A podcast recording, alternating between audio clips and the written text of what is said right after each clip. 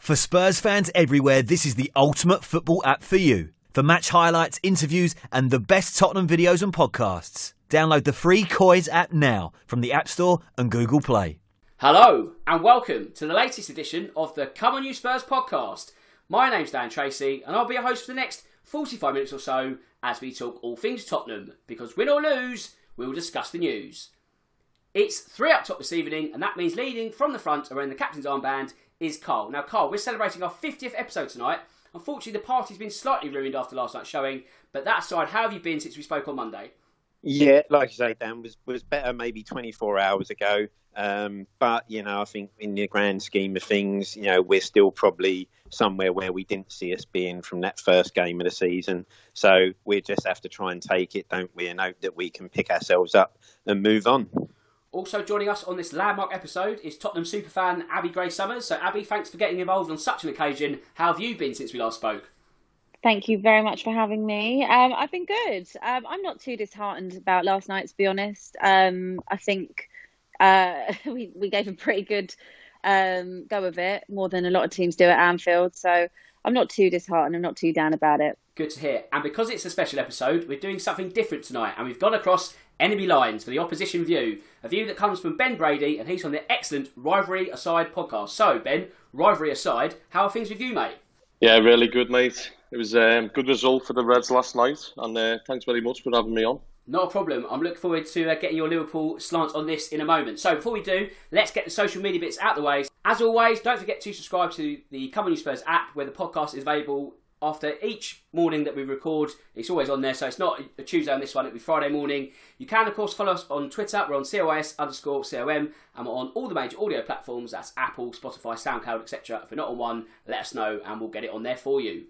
Right, let's get down to business. And that business, Cole, it seems as if Liverpool, how can we describe this? Are like the end of level boss on a really annoying computer game, one that we just cannot seem to crack. We spoke on Monday about turning up at the very least. Do you think that was the case, or was it another miserable Big Six away day? Um, I don't consider it one of our most miserable, um, you know, top six away days. You know, I can remember quite a few in the past where we've actually been embarrassed. Um, you know, I, I, wasn't surprised by the performance, and I'd be surprised if any Spurs fan was surprised by the kind of way we set out to play. Um, it's been the template against City, you know, Chelsea away, Arsenal at home we kind of knew what we was going to do. I think the first half was a tougher watch than I think I've seen us play for a while because we really didn't have any of the ball apart from the one goal that we did, you know, and the rest of the time we were just literally backs against the wall and just trying to hold ourselves out. Um, and then obviously in the second half, you know, I don't think necessarily quality wise on the ball we improved drastically because I think some of the decision and the quality on the ball wasn't great. But we created the chances that probably should have seen us win the game. And I think we are just left with that normal frustration feeling that, you know, we've had an opportunity or had an opportunity to get some get a gap and get an important victory. And and the more frustrating thing is that yet again we come away from a game having to go lick, lick some wounds and come back and try to sort of pick up again from where we were and not be able to take advantage. But you know, performance wise, I wasn't surprised in, in the way we set out to play. It, it's it's not it's not pretty, but given the results we'd had previously, we knew Jose wasn't going to change from that system. So, Abby, as Tottenham fans collectively, we've almost got used to not losing, especially this season. It was what eleven unbeaten in the league, and when that finally happens, it's quite difficult to bear. Now, you'd like to think most people have been level-headed in defeat. But there's always some that are a bit too reactionary in their views, and some are already saying that we're now out of the title race. What's your opinion? Oh my god, I've just seen some ridiculous comments on, on on Twitter in the last 24 hours. I mean, people have lost their heads. I know it's been a while since we lost and you know, credit that that's a credit to how much we've improved. And if you go back to that first game of the season, you know, you would never have thought we would even be in this position. I think you touched on it earlier. So I've, I've seen some outrageous comments. I mean, I read that Steven Bergwijn's turned off the comments on his pictures um, on Instagram because of the abuse he was getting, and, it, and it's bang out of order. It's completely unfair. You know, you, you have to be you know, mindful about who you're playing against. We've gone to Liverpool. We've just come off the back of a really difficult run as it is, you know, with City, Chelsea, Arsenal, and we you know, we played how we played and we achieved results. And we've gone to Liverpool. No one wins at Anfield. And, you know, despite not having the ball, despite sitting back, we still managed to hit them on the break. And we had four really good chances, you know, to win that game. And, uh, you know, small margins. If, you know, potentially the ball falls to Son instead of Bergwijn, it's probably in the back of the net. Similarly with Harry Kane. When do you ever see Harry Kane miss chances like that from, you know, four or five yards out? It's one of those things. And, you know, it is frustrating because I think we definitely we defended so well, in my opinion, to take something from the game. You know, I think it probably would have been fair potentially for a draw. Obviously, you know, Liverpool set out to win the game. We set out to not lose the game, and that's the difference in approaches. But to go to Anfield and you know play that way, defend really solidly for 90 minutes, and have one you know small lapse in concentration. That shows you why Liverpool are champions. But for people to be going overboard, say about the title race, it's so close with all the teams, not just Liverpool. You know, you've got Everton behind, you've got Leicester behind, Southampton are there, City will most definitely be coming up as well. So I think, you know, to say that Tottenham aren't going to win the league or press for Liverpool the way or whoever's at the top is is just ridiculous. And whether or not we win the league or not, I definitely think we will win a trophy this season. And I think that's a lot more than we could have said in previous years. And to go to Anfield and give them a pretty good game of it, you know, regardless if we've defended the whole time, I think even going back nine months or, or going back even under Pochettino, I think we would have crumbled. Okay, so let's ask Ben because on this show we obviously think Tottenham are the greatest team in the land, but of course we're nothing but incredibly biased. So I want to get your take on this title race, which is just starting to form properly after that sort of mad start to the season. If we assume that Liverpool are the rightful favourites, do you consider Spurs to be genuine challengers also? Yeah, I do, mate. I think they're by far the better team uh, of the rest. There's the other side are just slipping up far too much, and I think the way Mourinho sets you up, it's it's tough for people to break you down, you know. And I think um, you know the likes of the signing of Højbjerg, I think that's made the big difference for me for Spurs. They look a far better unit, um, and he's obviously. I think for me, looking at Spurs last season, it looked like Ndombele was in and out of the side. I was surprised that he didn't start him yesterday, to be honest. But I think he's obviously playing a lot more. I actually rate him as a decent player. Um, but yeah, I do see um, Spurs as the um, you know the title challengers to us, to be honest. Okay then, Carl. So if we look at the way we lined up last night, you'd have to say personnel as a whole is not the biggest surprise. But what did you make of the shape? Namely, Lo Celso being deployed on the wide right to start with. Did we see too much early ground to Liverpool? Yeah, I think you have to say, you know, in, the previous games we've played, haven't we? You know, Chelsea, Man City, um, Arsenal. The first half has been the half where we've kind of said, well, okay, we're going to try and hit you more and kind of imprint ourselves on the game as being a danger. And then we've seen second half, we've kind of dropped off thinking, okay, now let's defend what we possibly have. Um, so, you know, normally the blueprint has been to come out and kind of have a go in the first half. Whereas, yeah, you kind of got the impression that we were just sitting there thinking, listen, let's take our time, just make sure we stay in this game um, and don't do anything silly. It did just result, didn't it? I, I, don't think the first half, the formation and the players where they were playing suited anyone at all. I don't think it suited us. You know, Sissoko being out more on the, the kind of right. You get he's trying to help Aurier there and cover that space you know, Lo Celso is better in the centre. So I, I, don't think the personnel where they were playing helped us, but it did its job. You know, we got to half time at 1 1, um, and you sit there and go, okay, we're in a good spot. And then in the second half, we kind of changed it slightly. You know, so Sissoko moves more into the centre. Um, but yeah, I think in the first half, it was slightly worrying how the game was going because you're normally seeing us at least cause some problems on the break, whereas we really saw nothing in the first half apart from the one goal. Um, and, and, that was where you're sitting there thinking, oh, we normally look a lot better than this. Um, so if, if this carries on into the second half, this really is going to be a grind to get through.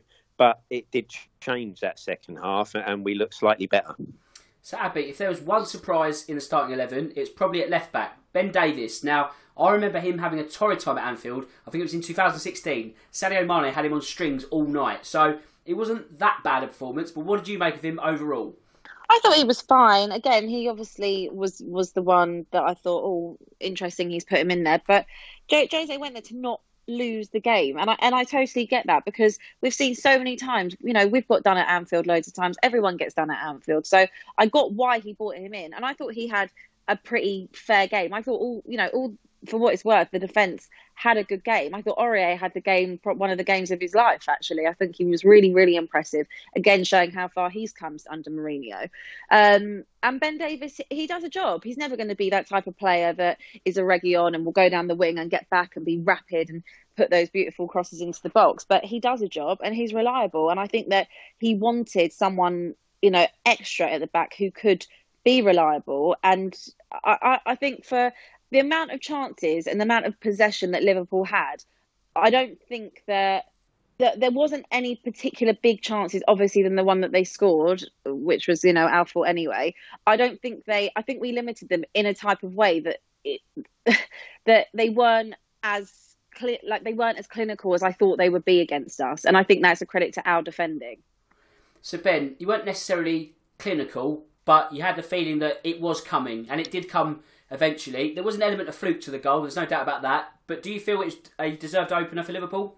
Yeah, I felt like it was coming. Um, there was at one point, you know, Liverpool were literally pushing Spurs back and back, and it's it's hard to keep up the concentration levels, isn't it? Especially when you've got Mane and Salah um, fizzing around the box. Um, I did feel like it was coming, but I thought Spurs held their own quite well, and it, you know, credit to them. They, you know, they sat in in a good pack and I thought they defended very well. But it was just one of them. It was coming, and it probably came at a good time for Liverpool. I just thought Liverpool were going to kick on again. Um, I had problems with my uh, TV. And for some reason, it felt like Son scored straight away. It just like clicked on and off, and then the balls in the back of the net, which was a bit annoying. Um, but yeah, I always thought it was coming, and um, I was surprised they couldn't get a few more and be a little bit more sharper in front of goal. To be fair. Well, Cole, with that goal going in for Liverpool, and you're right, Amazon Prime just sort of went, oh, there's a goal for Tottenham. Everyone's like, oh, hang on, is there? Like, just caught everyone on the hop, but it certainly caught Liverpool on the hop. It would have been easy for Hedge to drop going 1 0 down. That certainly didn't happen before the interval. I think, obviously, Son will get credit for such a great finish, but also Lo Celso needs credit for such a great pass. Yeah, yeah, it was you know it was you know that that was the one moment of quality that I think we was hoping we'd see more often, wasn't it? You know, get Son on the shoulder. You know, Kane had one of them days where he just couldn't get hold of the ball the way he probably wanted to to try and look for Son on the break. Um, but we got that one moment, and yet you know, Lo Celso makes a good run. He times the pass perfectly because I have to admit when I saw the goal um, in real time, and then you saw the replays and you see the lines coming on. I thought, here we go, this is going to be disallowed because initially you kind of just got the impression that Son was maybe going to have his big toe just over that line, which then sees it called offside. Um, thankfully, he was just on, um, took it really well. You know, it, that goal really gave me flashbacks to the Sissoko miss um, a couple of seasons ago because it just seems similar, didn't it? It was the same half. You've got a player running through with the keeper one on one, and you're just trying to think, oh, please just keep calm. And this time, thankfully, Son, you know, gives him the eyes, thinks he's going to go to the far post and smashes it in at his near post. Um, and before you know it, yeah, we're back in the game, and you're suddenly thinking, well, here we go. Um, we, we, could have seen the hedge drop. You know, we have seen it in previous years, that one goal, and then suddenly another one follows quickly after. But I think that's one of the things that Jose's got this side drilled to go, don't panic, it's only one. And while it's one, and as we've seen many a times this season, while it's only one, you've still got a chance. So, Abby, with the scores level, had your nerves calmed down at that point? Because I think everyone was sort of quite frantic in the build up. Were you thinking, okay, we've equalised, we've navigated these choppy waters to start with, now let's see what we're made of? Yeah, exactly that. Because I think that there's obviously been times this season where you know, we've shown that we're not how we used to be. We've got a lot more grit about us. We've got a lot more steeliness. And I think the only thing that lets us down is the slight lack in, in recent weeks to actually see a game out. But I think that once we got that goal back, I thought, well, this is just going to be how the other games have been. We might not go on and win the game, but I did, I, I did think that we would weather the storm. So it, it, gave me a little bit more hope to think, okay, well, good, we got ourselves back into it, and you know, you will get those chances on the counter. And obviously, the second half we saw we, we had a few chances which unfortunately we couldn't put to bed. But I think that just proves that you know, if you set up in the way that he does against those those teams, you you can always break. There will be opportunities. It's just about taking the chances as and when they come. And obviously, it's gone for us in games against City and against Arsenal as well. But it's just one of those days where it's fine margins, and it, it just didn't go for us last night.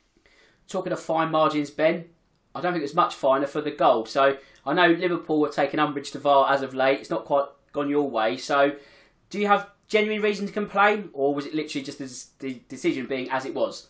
Yeah, it's just one of them. Um, it is what it is. Um, the thing with VAR at the minute, I my issue with it is I, I think it's good for the game, but the problem is the people that are handling the VAR is the issue that I've got with it. They just don't seem to have any control, you know, especially when the there's been a few incidents recently whereby you know the refs have been going to the monitor and you know sticking with the decision or going against VAR, but for the majority of the season, they've just been taking the word of the person down the earphone to them, which has been the wrong call in a lot of games. But it's um, hopefully we can get through it and the VAR doesn't keep interrupting the games because for some of the decisions it takes too long for my liking. I'm, I'm sure you would agree as well. Absolutely. I mean, to be fair, at least Tottenham didn't lose by some form of controversy. I know there was a little bit of contention that we'll get to later on, but it wasn't like some sort of scandalous decision that's come from technology or that. So if there's any slight, I don't know, solace in it, I think that's probably it. But Cole, second half now, to be fair, we had a chance, a big chance, just seconds after the restart. So Bergwijn showed great strength and got himself in a fantastic position. But unfortunately for us and for him, that finish left something to be desired.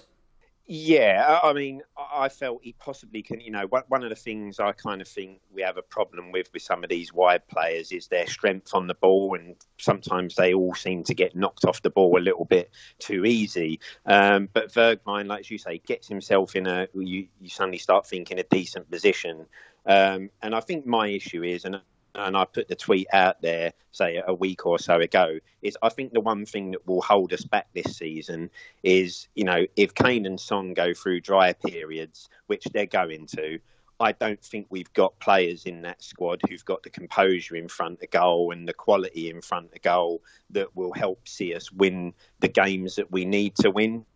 Um, you know, with Bergwijn, you've got a prime example in the Chelsea game. You know, he has a really great opportunity in the box, cuts in, puts his shot over the bar. As you say, the first shot that he gets away. Yes, you know, it, it was slightly difficult. The defender gets himself back there, but you think Son or Kane in that position bury it. And, and one of the problems for me, I just believe, is I, I don't believe we've got the players outside of Kane and Son who've got the quality to win us enough games and step up and score goals when we need them to in big fixtures. And and this is one of those prime examples, isn't it? This game last night, you know, at Liverpool, you're only going to get a couple of chances to win the game. And when those chances come along, you need cool heads and players with the quality that can finish.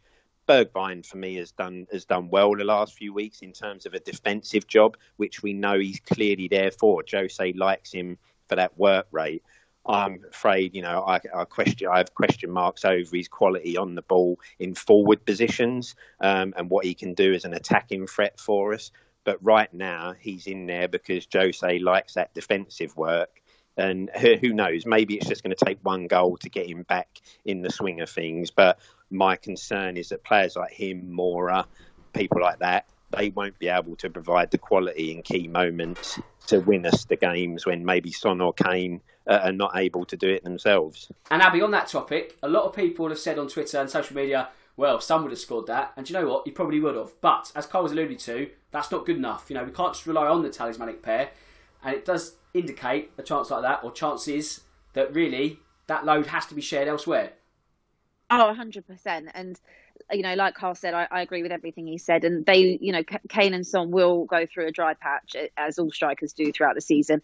And I think that one of our biggest problems is that we don't have, you know, goals from midfield, how we used to have it with Dele. We used to have Eriksen that also obviously chipped in. I don't, I think that we missed that massively, you know, and there is such a reliance on, uh, on Son and Kane and them being prolific every single game that it, it, you know, if shit does hit the fan and we don't have them, like we've seen time and time again, when when they have got injured and we haven't had the striker, we really struggle. And um, you know, you've got players like Lucas, you've got players in Lamela, you've got players like Bergwijn, but you know, it's it's what they can contribute in front of goal. Yes, we like their work rate. Yes, we think they're great guys, but if they can't do the job they're actually there to do, which is be, you know, attacking, score goals, then there's not much point of having them, in my opinion. So I think for us, if we're gonna you know push on and we're going to try and really mount a credible challenge we have to go and get someone else whether not not not a striker obviously you've got um, Vinicius, and you've also got Bale. I guess hopeful that he might hit some type of form as as the season goes on.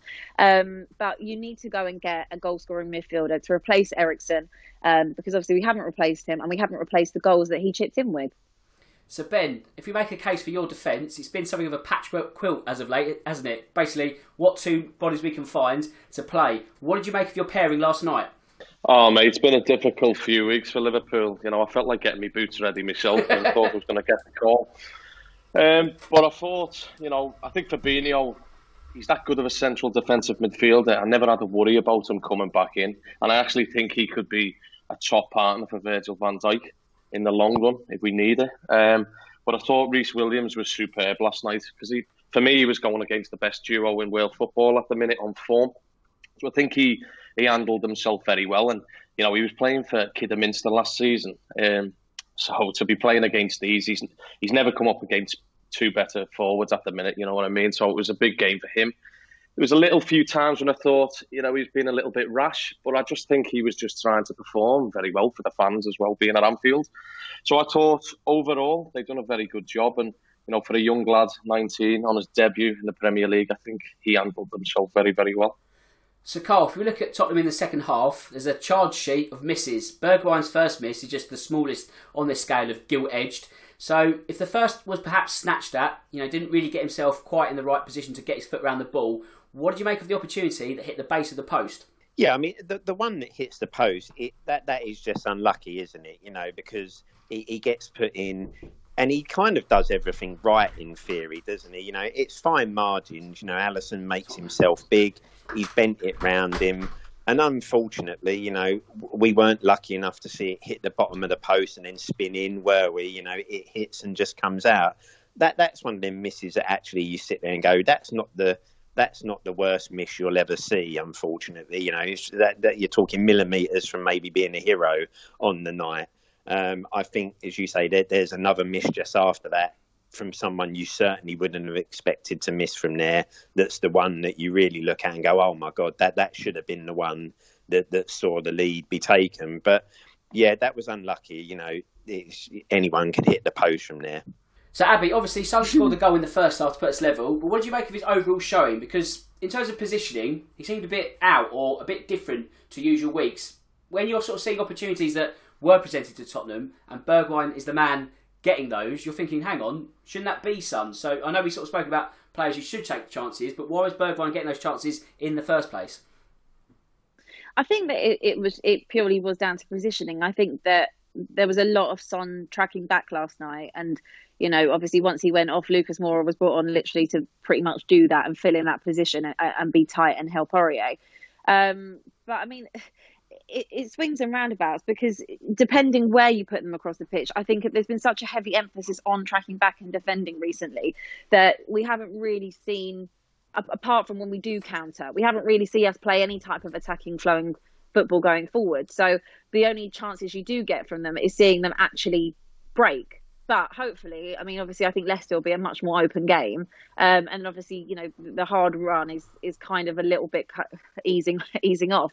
So you would expect that Jose will go back to playing a slightly more open style of football and not just you know sitting back and waiting for the counter, even though we do it so good. And then obviously that will bring Sonny a bit more into it because I feel like he's been pegged like pegged back a bit. How how he was last night was just pretty much a sole emphasis on not losing that game, which I mean obviously we did in the end, but that that was how I felt that all of them had set out to play. I mean Harry Kane was so deep as well last night. He always drops deep and helps defend, but the second half last night he was he was literally in, in midfield um, for for the most part. So.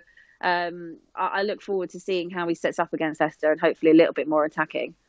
Now, Ben, a lot has been made of how you stop Kane and Son. Now, something that Liverpool, on the whole, managed quite well. A lot of clubs have failed. So, what did you do right, which other clubs are doing wrong?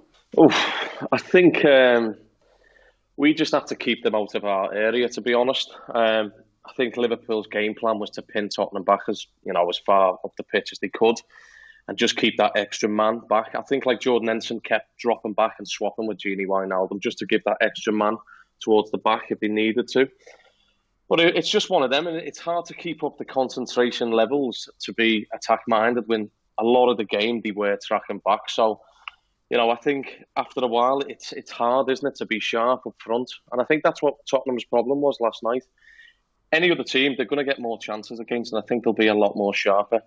But they both look knackered, I thought yesterday, and it's you know a lot of teams play Liverpool and they are chasing around the pitch a lot because Liverpool's energy levels are just through the roof sometimes. So I just think it was just, it was just one of them.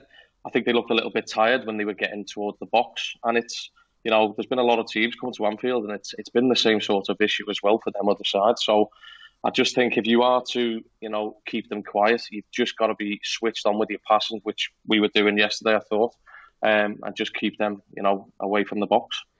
Now, Carl, if we're discussing misses, you just sort of touched it, so let's expand on that we can't really absolve Harry Kane from blame either, can we? Because if you're going to put your house on him scoring a header, that's probably the kind of bet you're making last night.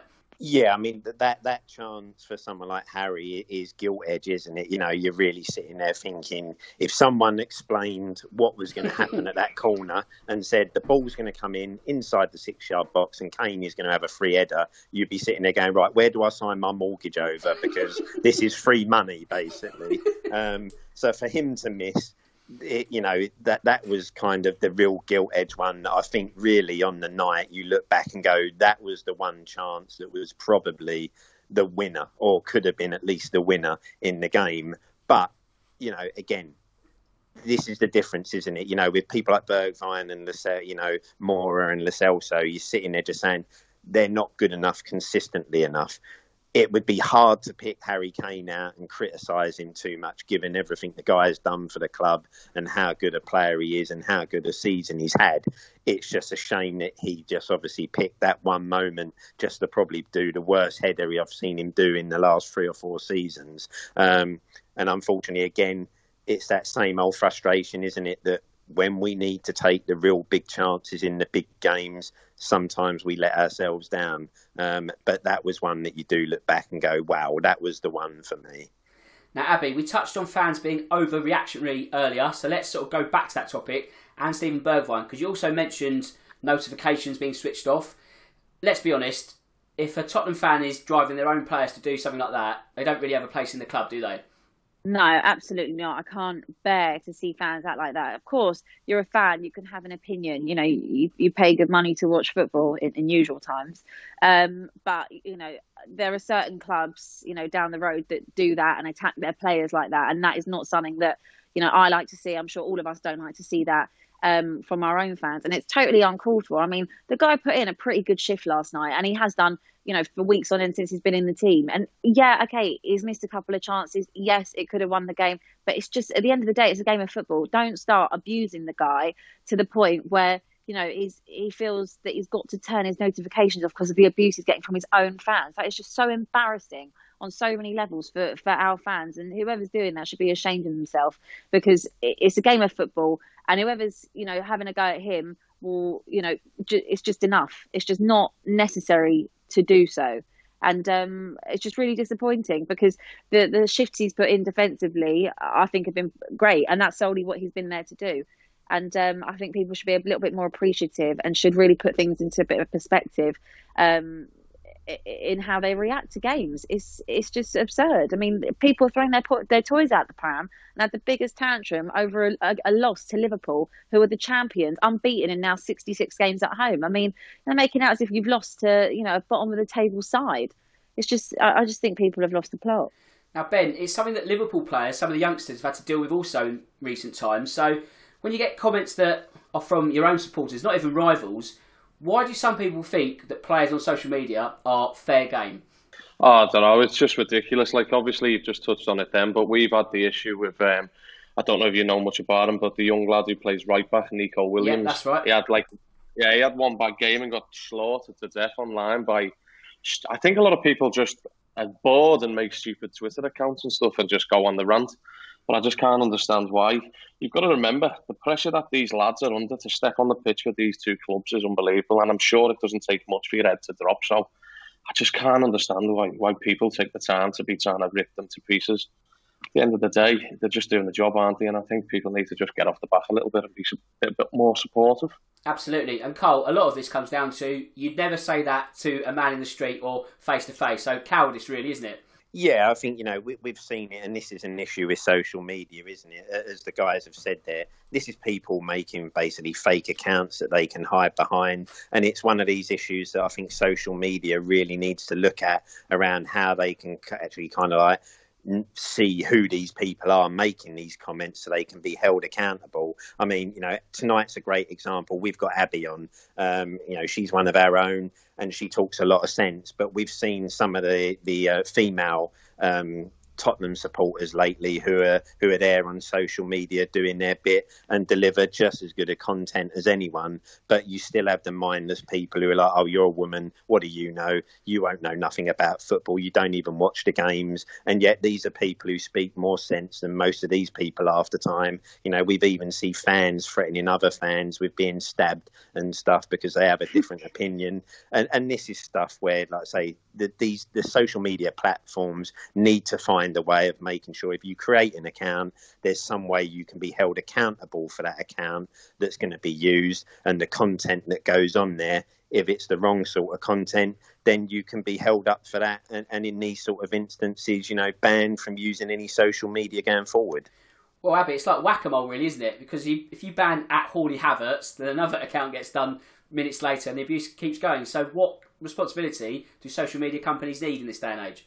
You've you've got to be able to have some traceability back to the people. And Carl was spot on. I mean, me personally, as a woman who is who's on Twitter and, and has a you know a fair amount of presence on there um, in terms of Tottenham following. I mean, I get pelters all the time. I get so many comments sent to me, DM to me, really inappropriate things, people just being rude, and it, look, I guess people have accepted the fact. Well, you know, if you've got a following, it kind of comes with with having that. But it's not acceptable and it's not right because you know some weirdo is sitting at home with his keyboard thinking that he can't ever be held accountable for the things he says to people. But you know, it does affect people's mental health and it's not right. And when you look at how people have been this year and how people have been affected so much with the pandemic and things like that. You you just have to put some perspective on it. But who in their right mind is sitting there making these fake accounts, shouting abuse at someone, especially if that someone plays for the club that you supposedly love? Like what what person in their right mind does that? What sick troll does it? But Twitter, Instagram, all these social media channels have to find a way that whether or not it's by ID identification or something like that, whether it's linked to another account of yours to make it traceable to a real legitimate account, you know, it has to, people have to start being held accountable. You have seen racism this year, you know, players getting absolutely hounded after games, you know, black, white, whatever you are. And it's just, it's just not okay. And something, something has to stop. Something has to change moving forward. Well, ultimately, Ben, this is social media at its worst because at its best, it allows us to, to do things like this. You know, me chatting to a Liverpool fan, we'd only sort of really conversed a week or two ago, come on our show. You know, rivalry and banter is great, but when you cross the line, that's the ugly side of it, isn't it?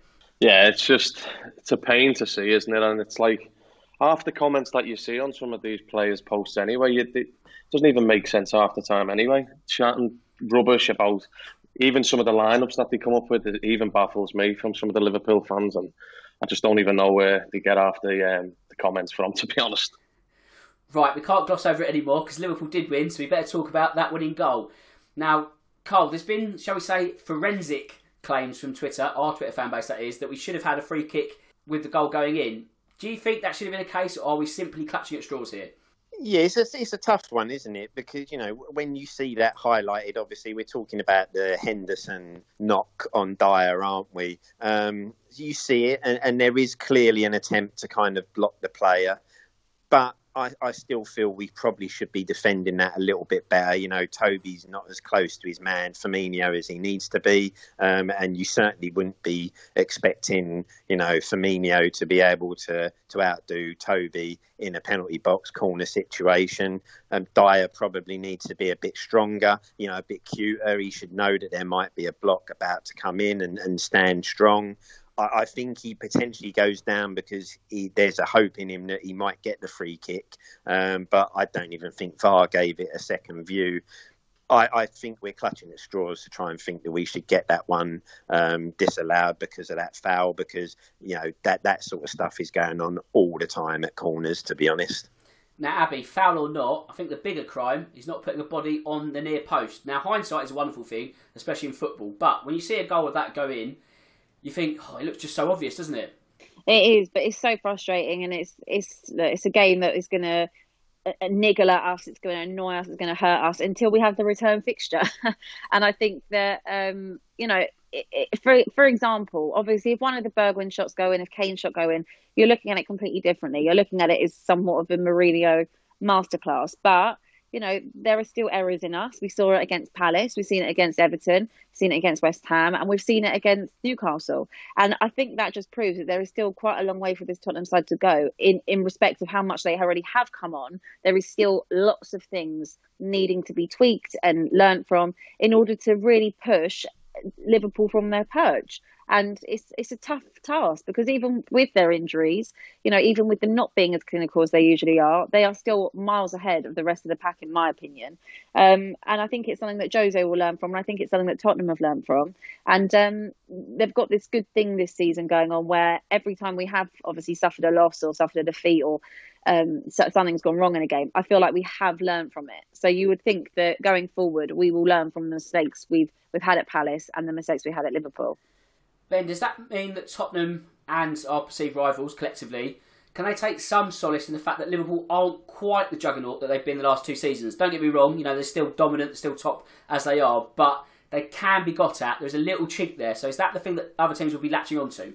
Yeah, definitely. I think like you know, look, you've got to be taking advantage of the fact that Liverpool, you know, the defence is constantly changing at the minute. You know, we've got Joel Matip, who you know he's made out of crisps. He can't even last two weeks, um, which is frustrating. And I think that's what is starting to get to Jurgen a little bit. The players that he expected to count on this season, injury wise, have let him down. The likes of Chamberlain, Naby Keita, Shaqiri, Origi, Matip just in and out all the time.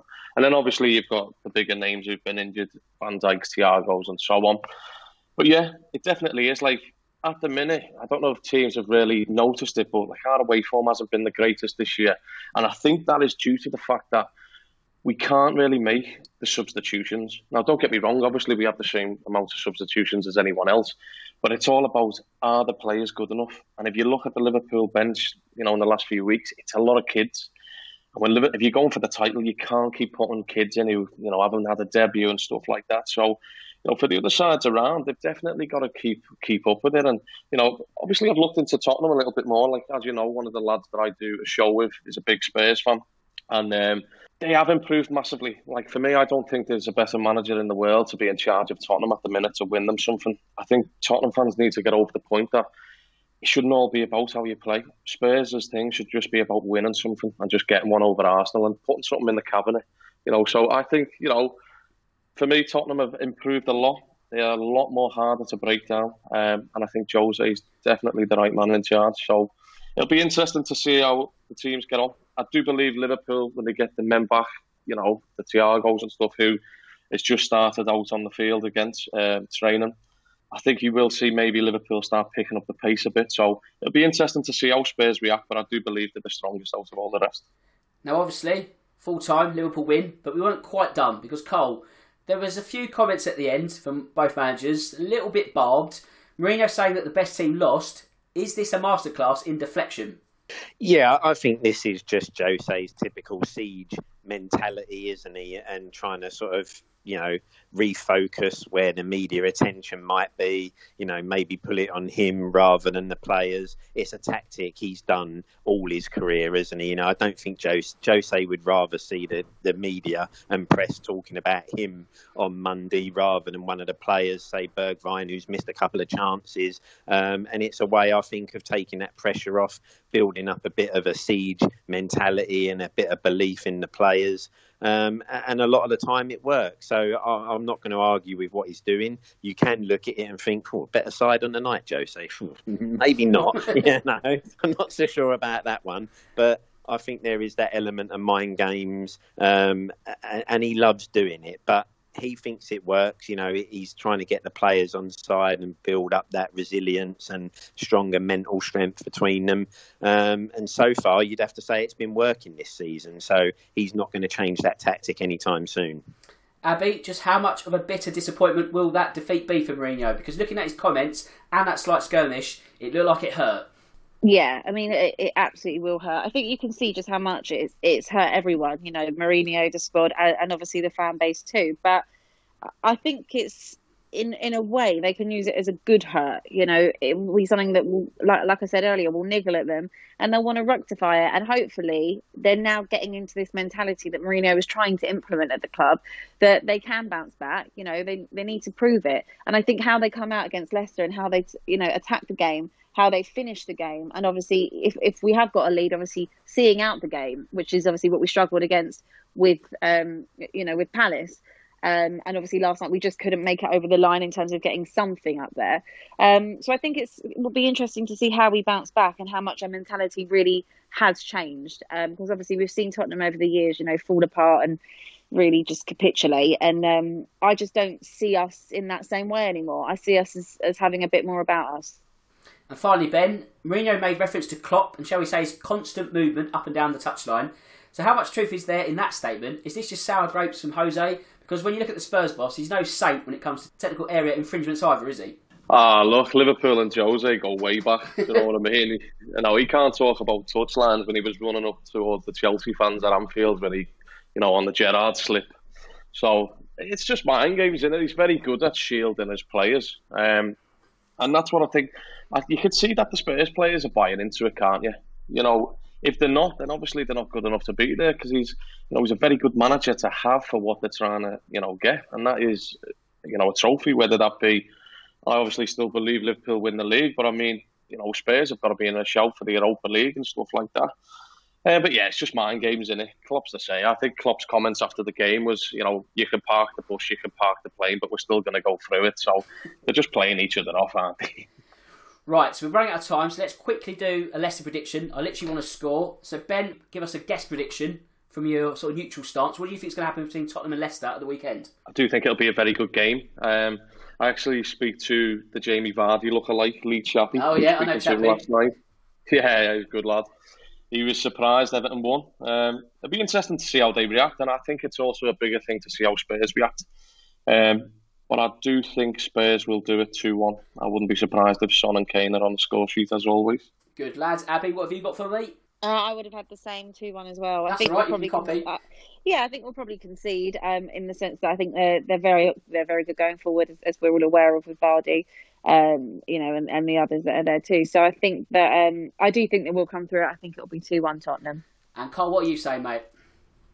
I think we might just nick a 1 0. I think we'll go back to that clean sheet and, and possibly, you know, again, nick that sort of goal uh, and then look to just see that game out and defend tightly. You know, Jose be well aware of Vardy's pace, so he's not going to push a high line there either.